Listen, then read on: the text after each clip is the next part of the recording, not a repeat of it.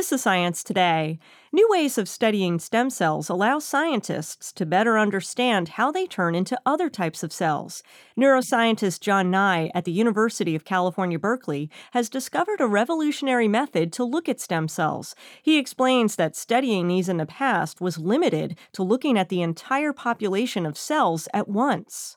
My analogy would be if you come to Memorial Stadium on big game day and you want to get an idea of how many Stanford fans there are and how many Cal fans there are and where they're sitting, the old way would only allow us to look at the entire stadium and to get an average of red hats and blue hats. And so you maybe get an idea of what fraction of people are wearing red versus blue, but you wouldn't have a precise definition of numbers or location or anything like that. So the revolution for us has been the ability to interrogate what genes are being expressed, not in an entire tissue, but on a cell by cell basis.